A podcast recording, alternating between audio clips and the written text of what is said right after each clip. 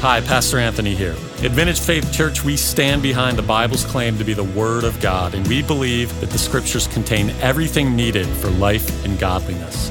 The Scriptures testify to the hope that we have in Jesus Christ. We pray that this recording stirs your faith towards that end. This is in no way meant to be a substitute for the local church gathering, which we believe is critical to your growth as a Christian and your walk with Christ. We pray that you will find the sermon edifying and challenging. Thank you for listening.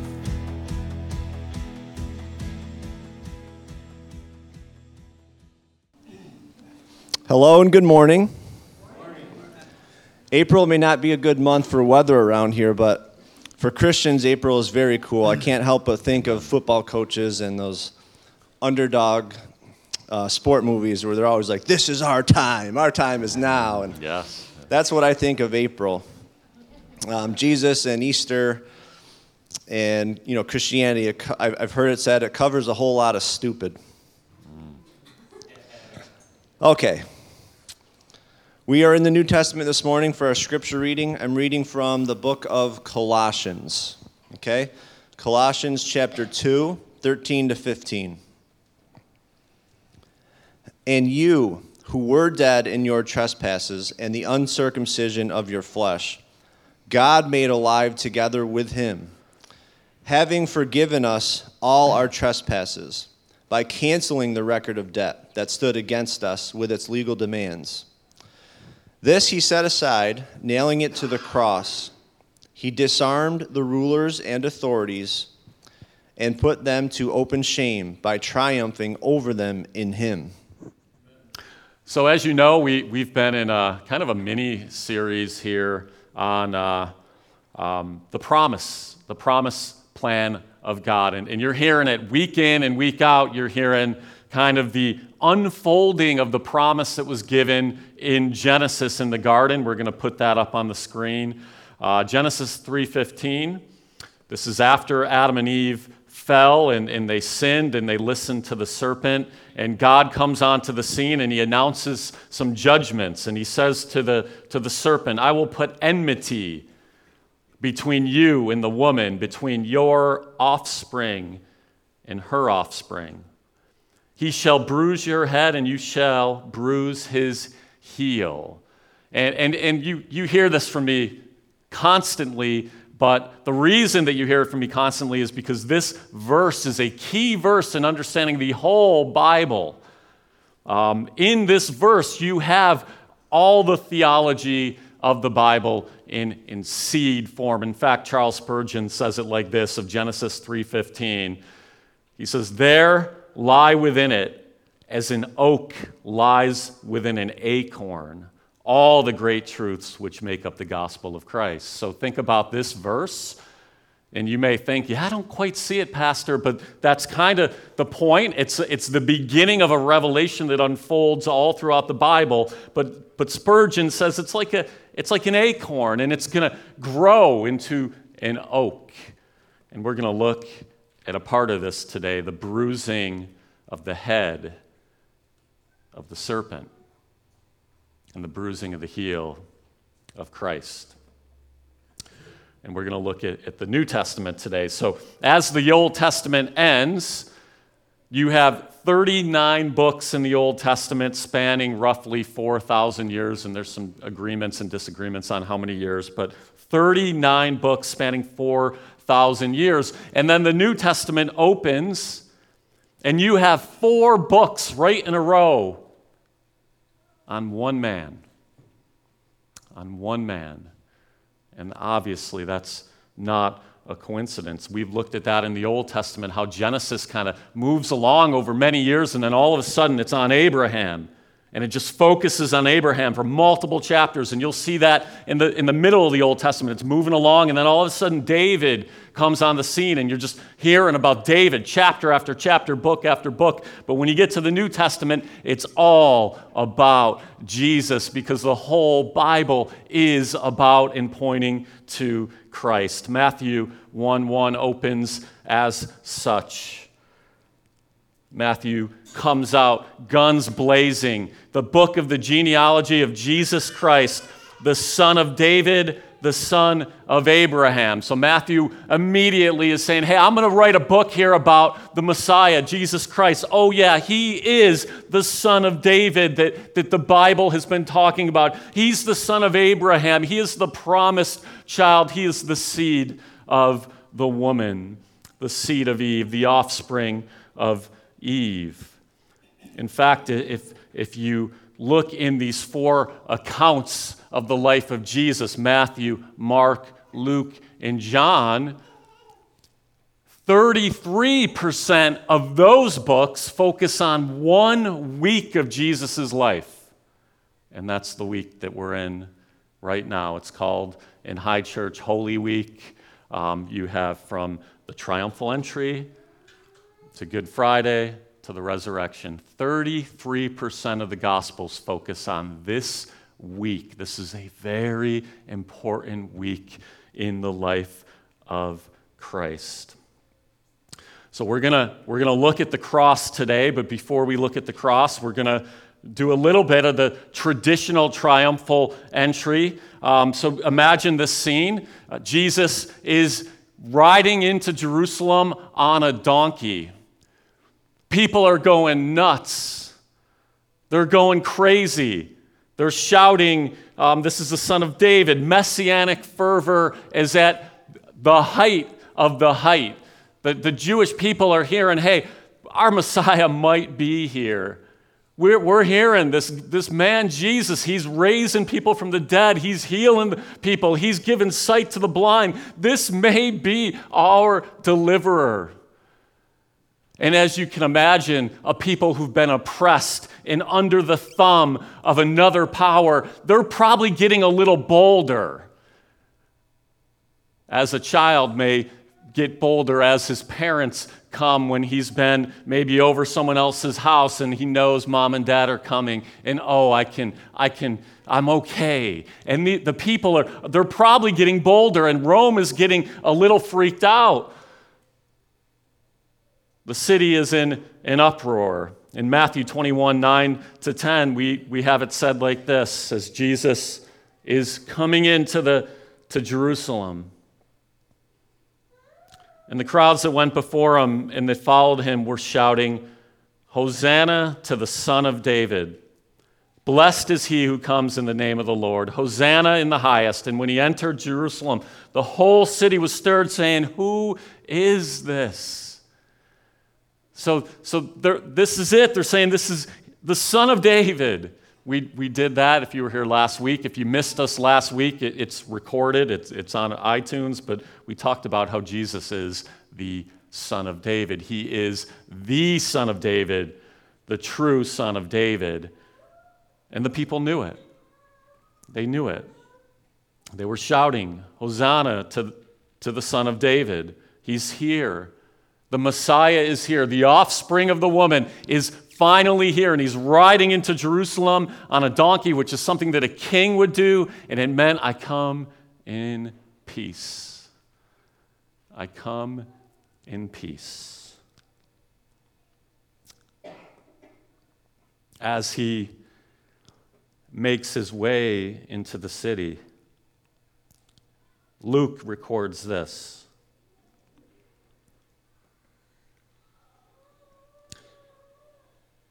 And when he drew near and saw the city, he wept over it, saying, Would that you, even you, had known on this day the things that make for peace, but now they are hidden from your eyes.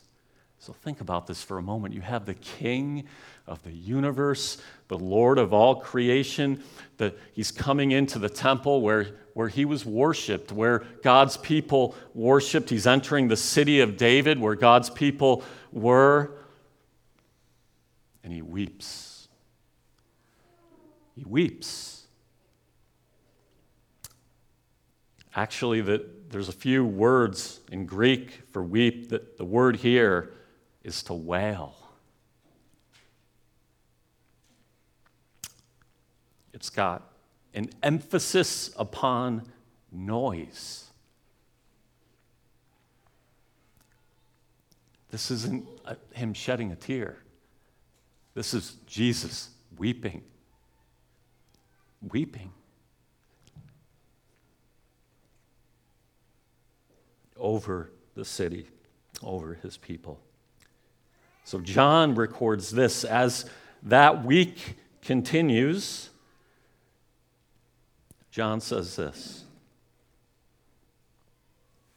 This is Jesus' words. Now is my soul troubled, and what shall I say? Father, save me from this hour?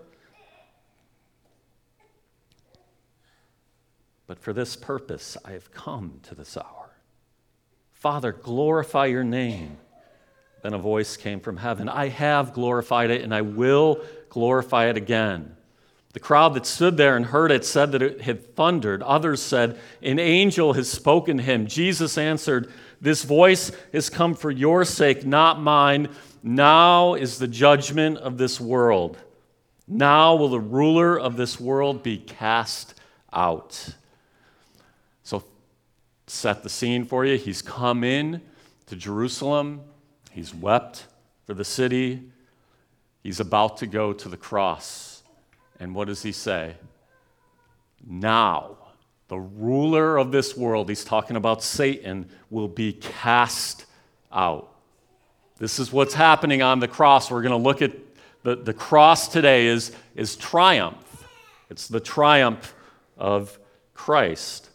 But Jesus is just head like a, just a staring at that cross. He comes in, he knows that's where he's going. That's why he came into this world, and he is going after the enemy. He is going after the enemy. So, as the narrative of Holy Week continues, we have Passover, and they're eating and they're having Passover together.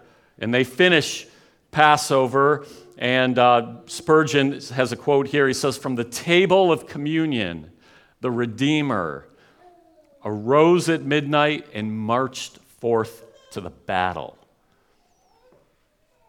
He marched forth to the battle after Passover, after the meal. I want to, to, to kind of uh, give you maybe a new way of, of viewing uh, the cross. Maybe, maybe it's not new, but, it, but the garden and the cross, Gethsemane and the cross, that this was Jesus, this was his hour, this was his hour to cast out the enemy, and he was going into battle. He was going into battle. The Son of God was going into battle, a battle un- uh, unlike any of us have ever seen or known.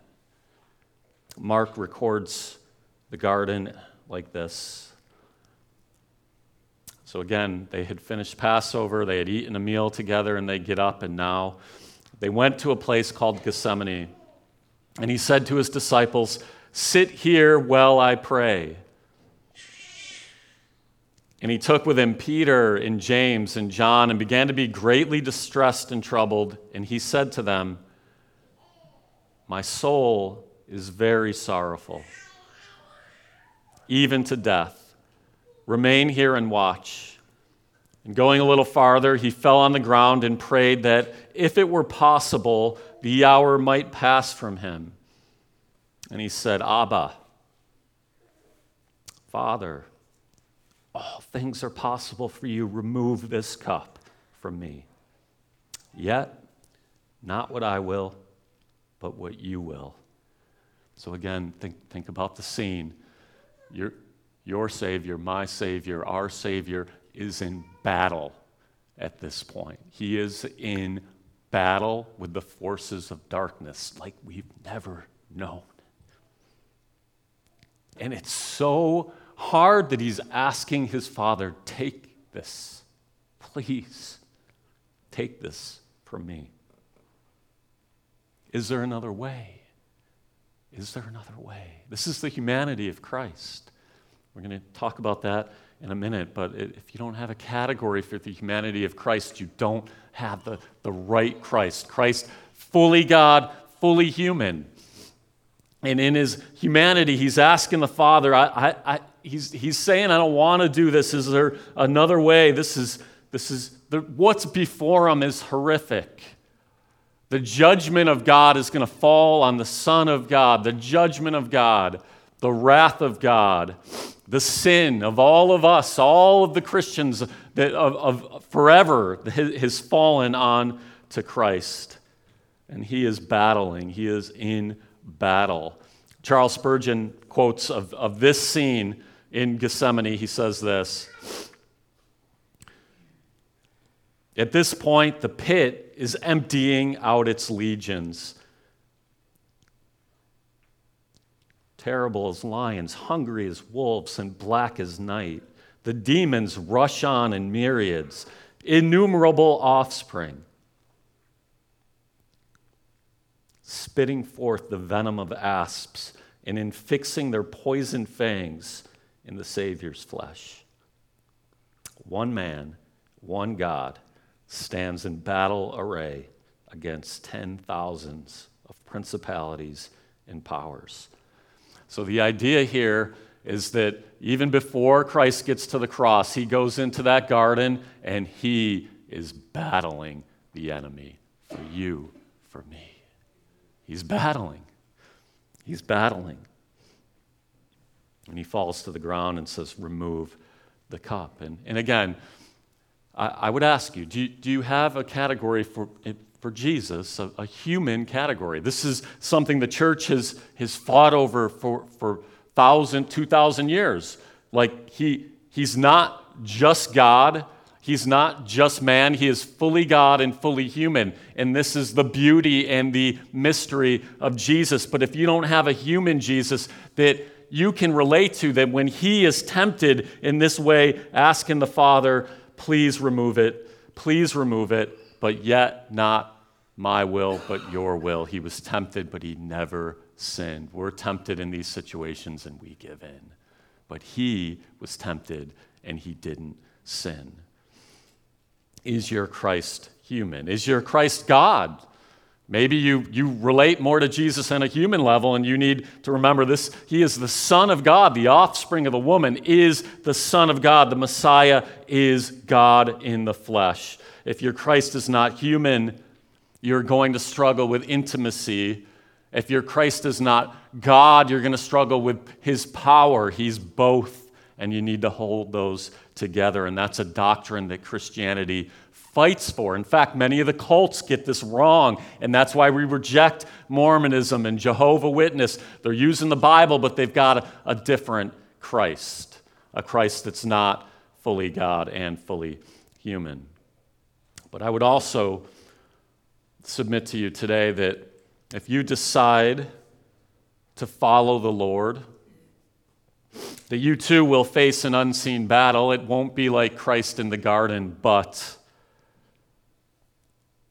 the forces of darkness will come against you as well. I'm con- more convinced than ever as uh, I, I do ministry that when a man or a woman decides to um, use their gifts and, and put, take step forwards, take a step forward for Christ, that, that a battle ensues. A battle ensues. And, and we're going to talk a, a, bit at the end of what that battle looks like, because it's not a physical battle. Um, we're talking principalities, we're talking darkness, lies, battle in the head. Um, I, I, just heard of, in the last couple weeks, I heard of this concept of anti fragile. Has anyone heard or read anything about that? Okay, so here, here's the idea fragile, we all know what fragile means, right? Don't shake it, this thing can break. Uh, be very careful with it. Um, what would you, we naturally think the opposite is durable, but, but durable isn't really. Uh, the opposite fragile, it can break. Durable just means it will break uh, at some point. It's just going to take a lot longer. Uh, the term anti fragile means the more something gets opposed, the stronger it gets. The more something is opposed, the stronger it gets. And, brothers and sisters, this is Christianity. The more trials you're exposed to, the more the enemy comes at you, you get stronger. You're not just durable, you're anti fragile. This is how the, the Christian faith is, is, is made. When you read um, the, the scriptures. We, we only get stronger through trials. We only get stronger when people come against us. So I would just, you know, say if, if you're in that, and, and many of you I know are in a season like that, God is just, He's strengthening you. He, he's strengthening you. You will come out of that um, stronger. All right, so let, let's keep going. The, the narrative continues. Christ in the garden, fighting the principalities of darkness in the garden. And now we have Mark 15. And the soldiers led him away inside the palace, that is the governor's headquarters, and they called together the whole battalion. And they clothed them in a purple cloak, twisting and twisting together a crown of thorns, they put it on him. And they began to salute him, Hail, King of the Jews. And they were striking his head with a reed and spitting on him and kneeling down in homage to him.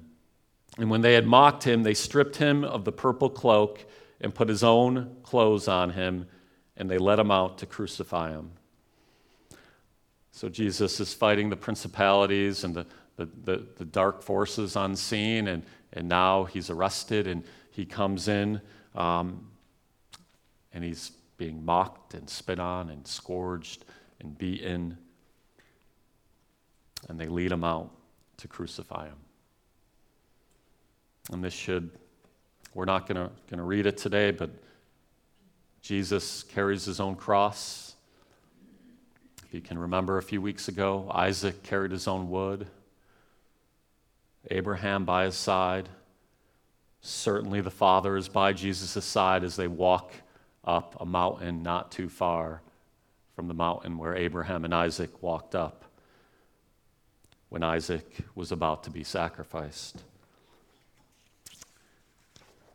So, what is going on here with the cross? What is going on with the, the whole story of the Bible? We have to, to, to look at that. And, and in the text that Evan read, it, it, it's kind of right in there, and we're going to look at that now. The, the cross is the disarming of Satan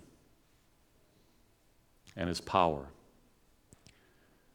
It's also many other things. It's the sacrifice for sin, the atonement the appeasement.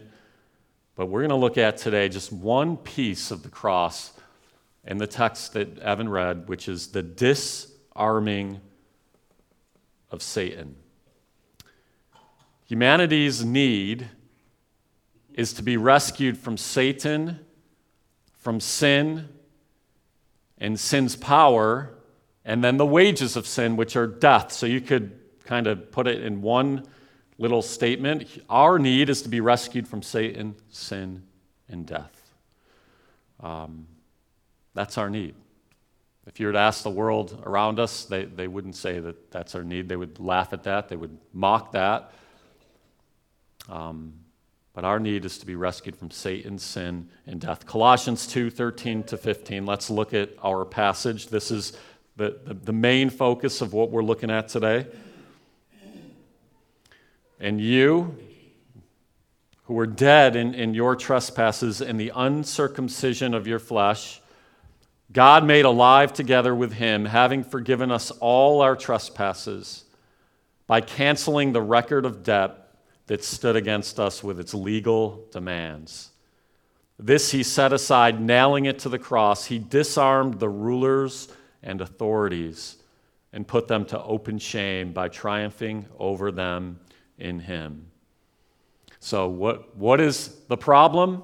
Well, we have a, a record of debt that's standing against every human being. There's a record of debt. And it has legal demands upon a human being. We need forgiveness because we are dead in our sins. How do we stop war? How do we stop child sex trafficking? How do we end pornography?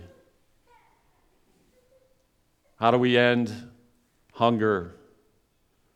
There's psychologists, sociologists, PhDs all over the world. Everyone has a, a uh, solution to this problem.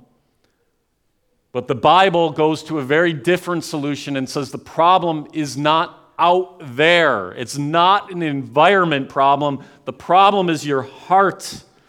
You are dead in your trespasses, and God will make you alive. And you have a, a, a, a legal debt to pay because all human beings were made in the image and likeness of God to live and worship and obey God, and all human beings have gone astray. That is how the Bible diagnoses the problem with the world. It's much different than, than how the world diagnoses it. So, how does Christ accomplish this? How, how is it accomplished? We know the problem. How is it fixed? Well, we see it right in the text here. By canceling the record of debt that stood against us with its legal demands. He set it aside, nailing it to the cross. This is why, as Christians, we sing and rejoice about the cross. The cross is the power of God to a Christian, but to the world, it's confounding. What, what's happening here? Why is this man dying? maybe he was just being an example to us. But to the Christian, the cross is the power of God. Why is the cross the power of God? We have to ask that question. Why is it the power of God? Well, what was the result of the cross?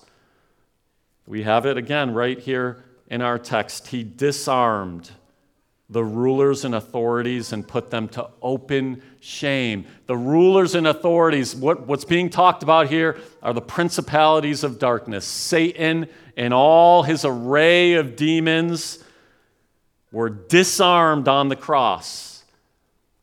Now, I want you to, to really take this picture in for a minute. What does it look like to be armed? Well, immediately, probably thinking gun, sword. What does it look like to be armed? Tank. At the cross, at the moment that Jesus died, Satan no longer had his arms.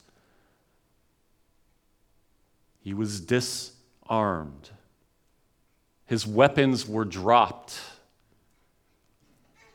He still has the same schemes, he still has the same ways, but he does not hold power over God's people anymore. John 19, 28 to 30 says this. This is Jesus on the cross. After this, Jesus, knowing that all was now finished, said to fulfill the scripture, I thirst. A jar full of sour wine stood there, so they put a sponge full of the sour wine on a hyssop branch and held it to his mouth. When Jesus had received the sour wine, he said, It is finished. And he bowed his head and gave up his spirit. At that moment, the head of Satan received a mortal blow. He was disarmed. Jesus stomped on his head at that moment. It is finished. Spurgeon says this On the cross, Christ enjoyed a triumph. Yes, while those hands were bleeding, the acclamations of angels were being poured upon his head. Yes, while those feet were being rent with nails, the noblest spirits in the world were crowding round him with admiration. And when upon that blood-stained cross he died in agonies unutterable, there was such as was never heard before, for the ransomed in heaven, all the angels of God with loudest harmony chanted his praise. It is finished. The victory was won. Satan, his weapon was dropped. And if you're a thinking person, you, you have to ask, well, how, Anthony? I, I, I look around and I look at this world, and, and Satan seems to be pretty active. It seems to be that Satan still has some weapons. And that's actually a good thought. And we're going to look at why, for the Christian, Satan is unarmed. Because for the non Christian, Satan is still armed. For the Christian, he's not. Christ conquered on the cross. What does this mean for my life now? Well, first, we're saved from the danger of sin and the repercussions of sin, which is God's judgment, God's wrath, hell.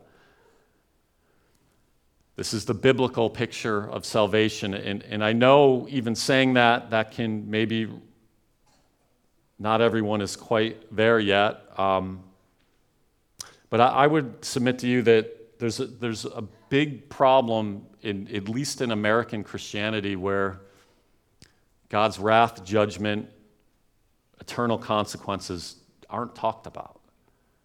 You've got, often you hear a half gospel, which is God loves you, He died for you on the cross, and that is true.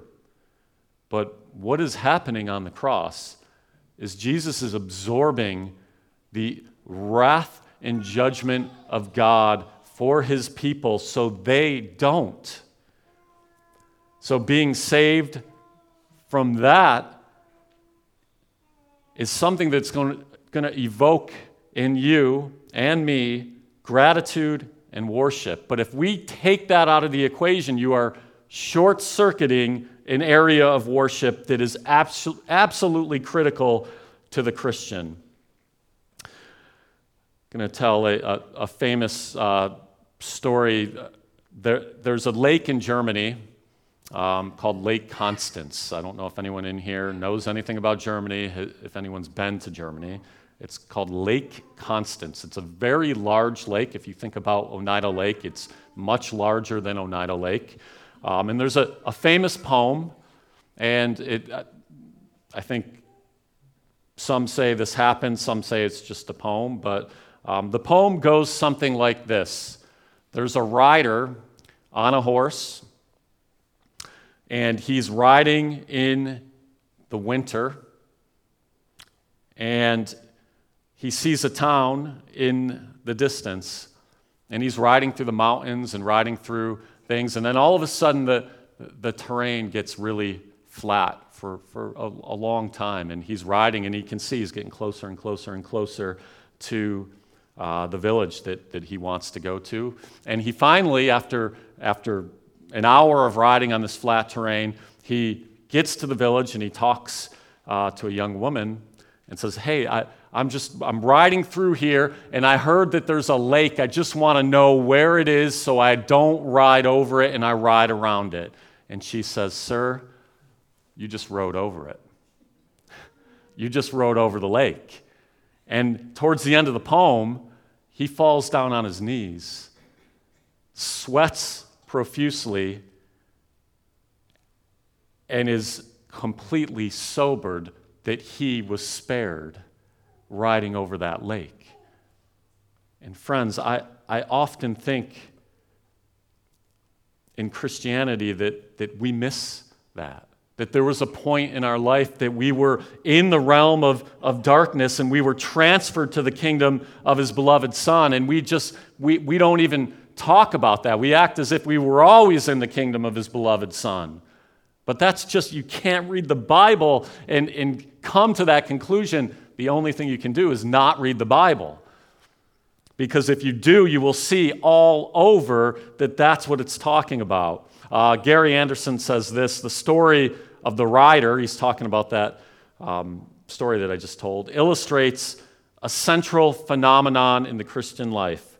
It's not the man who is lost, but the man who is saved who can understand that he is a sinner. So this man had no idea he was riding over a lake that could have, ice could have broke at any moment, him and the horse dead.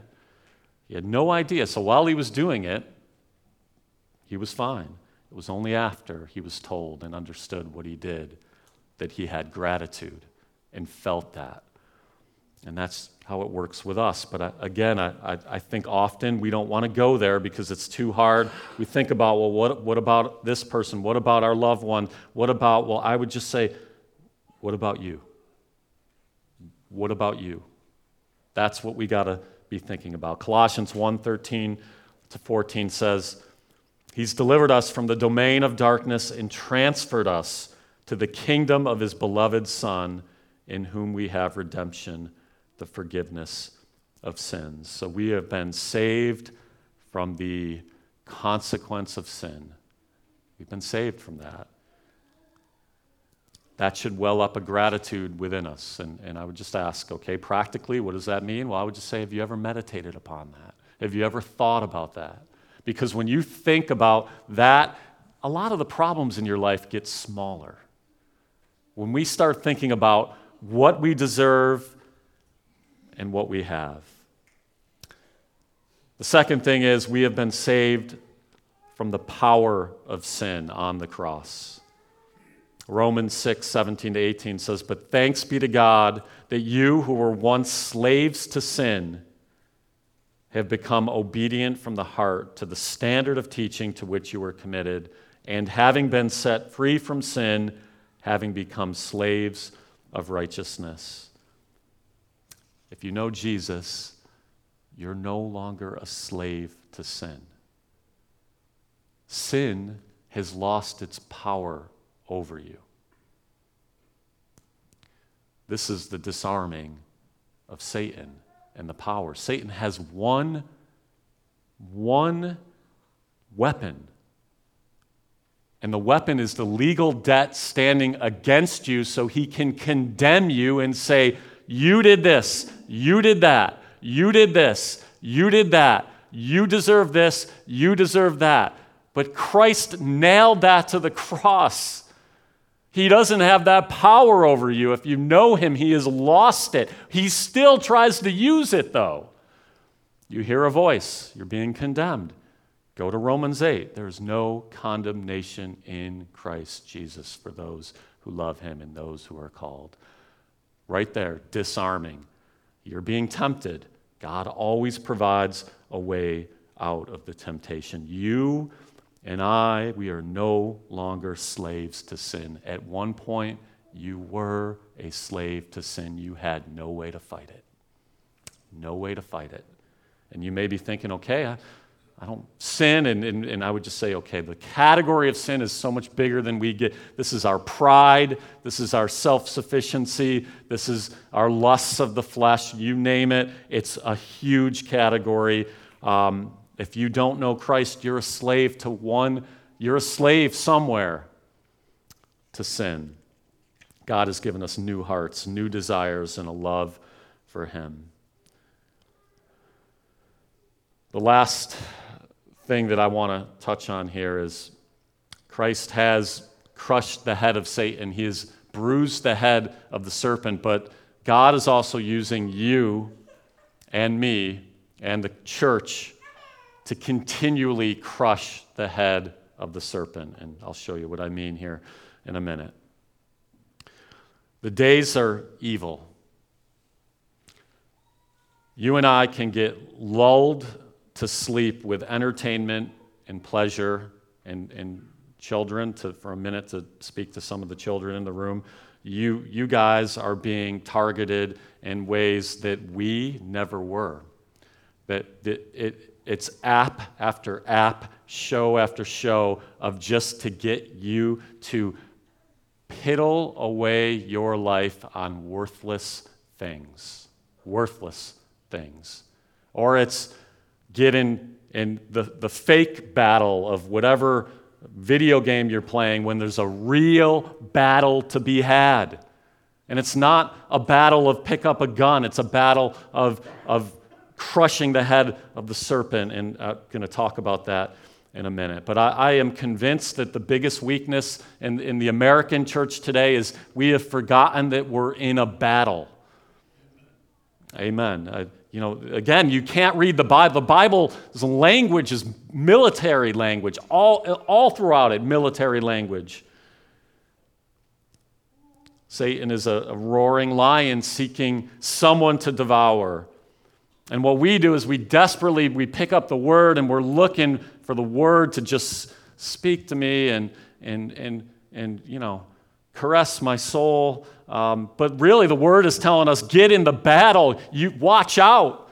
Get get in the battle. You're being you're you're buying into lies. You're you're again you're you're spending your time on things that are not good. You're you, you know Satan is is lulling us to sleep, lulling us to sleep. In, in Revelation 12 17, we have this, and, and again, think about this the, the seed of the woman, the, the offspring of the woman, the offspring of the serpent. Then the dragon became furious with the woman and went off to make war on the rest of her offspring. Who is that? You. Me. The dragon is furious and may, is making war on the people of God. Do you have a category for that in your faith? That, that there is an enemy, an unseen enemy, wanting to take you down? On those who keep the commandments of God and hold to the testimony of Jesus. And he stood on the sand of the sea. The dragon, the serpent, Satan, whatever you want to call him, is furious with God and wants to take you down. The question is, church, what does this look like? How does he do it? Because a lot of times we think Satan, we think Hollywood, we think movies. Like, okay, I don't have any of that in my life. Maybe, maybe I'm fine. Um, but the reality is, he does it much more subtly. What is Satan? What does Jesus call Satan? He says, You're the, you're the father of lies.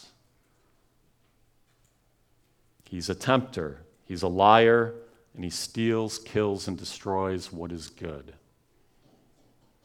And that's going to look different in all of your lives, but I can tell you this it's going to start with how you think and with lies.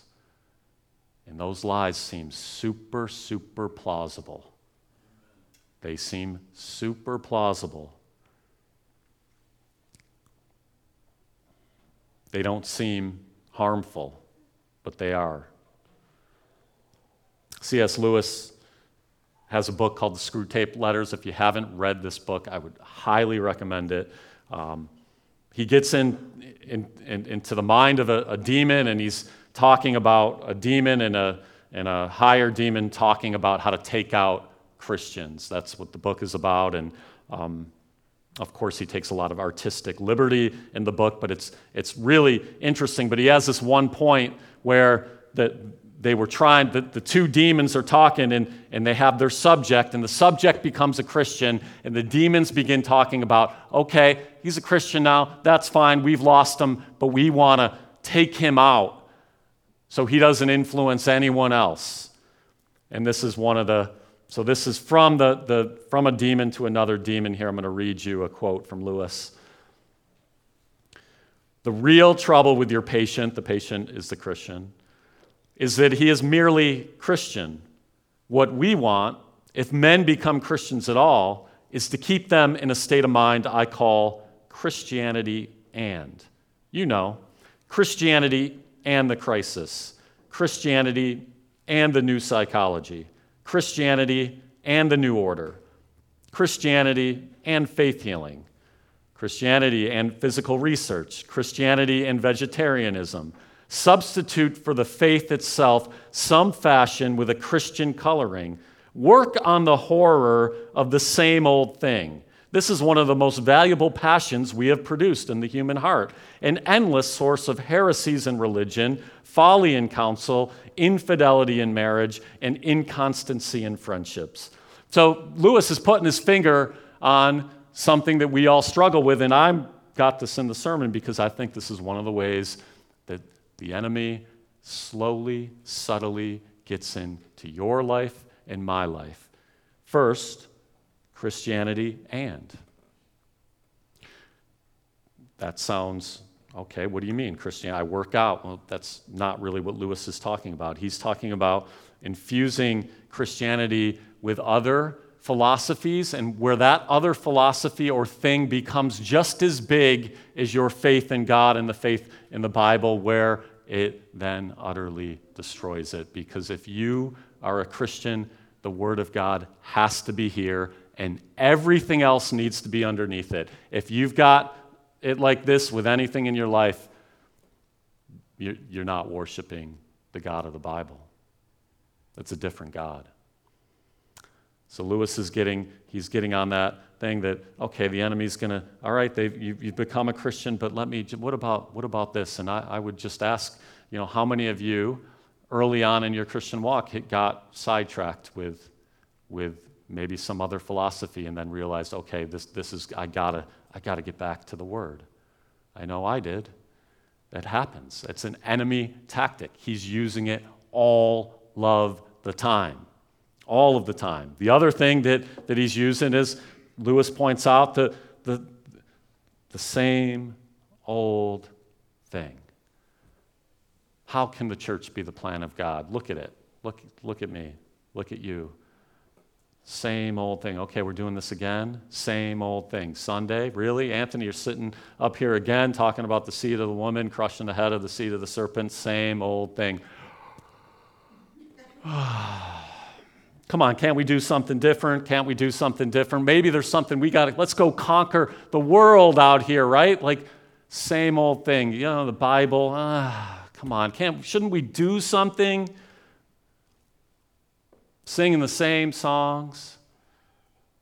And he says, This is one of the most valuable passions that, that demons have for people. And again, this is Lewis. This is not from the Bible. This is him kind of thinking, but I think it's brilliant. Like, yeah, the same old thing. What is the same old thing? Well, it's going to cause infidelity, like he said. It's going to cause what? Heresy.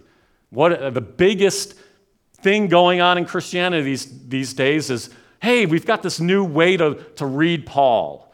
We've got this new way to do church.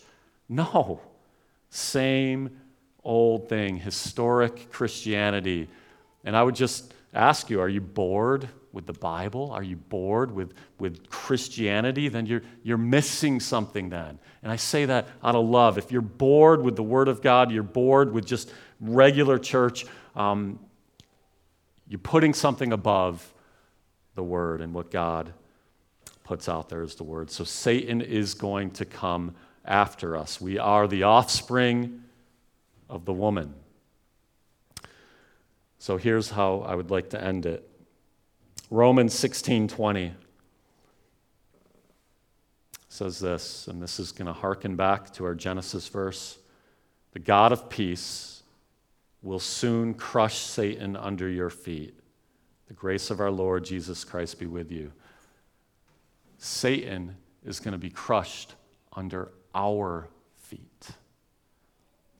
God is using the church to stomp on the head of the serpent. Even though he's already done it and he's caused that mortal wound, we still are doing that.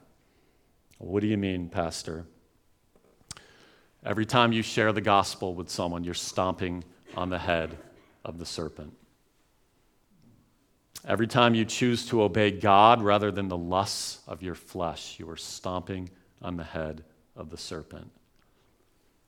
Every time you get angry and refuse to act on your anger, you are stomping on the head of the serpent. Every time a brother or sister irritates you and you don't react, you are stomping on the head of the serpent. Every time you shine your light in the dark world, you are stomping your head, stomping the head of the serpent. Every time you see someone who needs encouragement and you share a word of encouragement with them, you are stomping on the head of the serpent. When you become a source of life and safety for those around you instead of a source of erratic behavior or a threat to those around you, you are stomping on Satan's domain stomping on the head of the serpent. When a man loves his wife, listens to her, and washes her in the word and leads her, you are stomping on the head of the serpent. When a wife loves her husband and encourages him and submits to his leadership, you are stomping on the head of the serpent. When you decide to be in God's Word instead of wasting your time on social media, you are stomping on the head of the serpent. When you decide that you will be part of a church and commit to being in it and commit to relationships in it, you are stomping on the head of the serpent. When you take it upon yourself to pray to God instead of worrying, you are stomping on the head of the serpent. When you give financially to the church, you are stomping on the head of the serpent. And all the while that you do this, the enemy is going to be nipping at your heel as you stomp, whispering, whispering, whispering, telling you lies.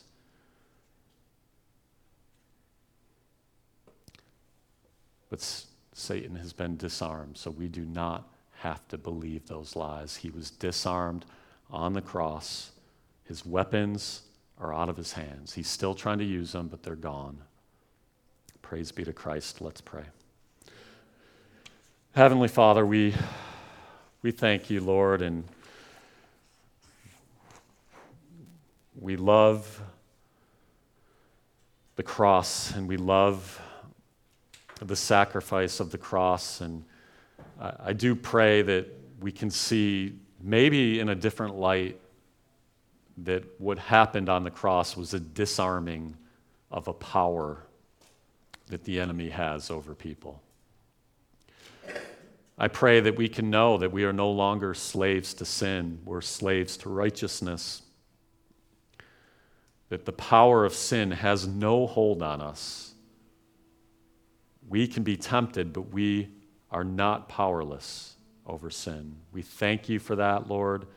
We look to the resurrection to come as we will look at next week.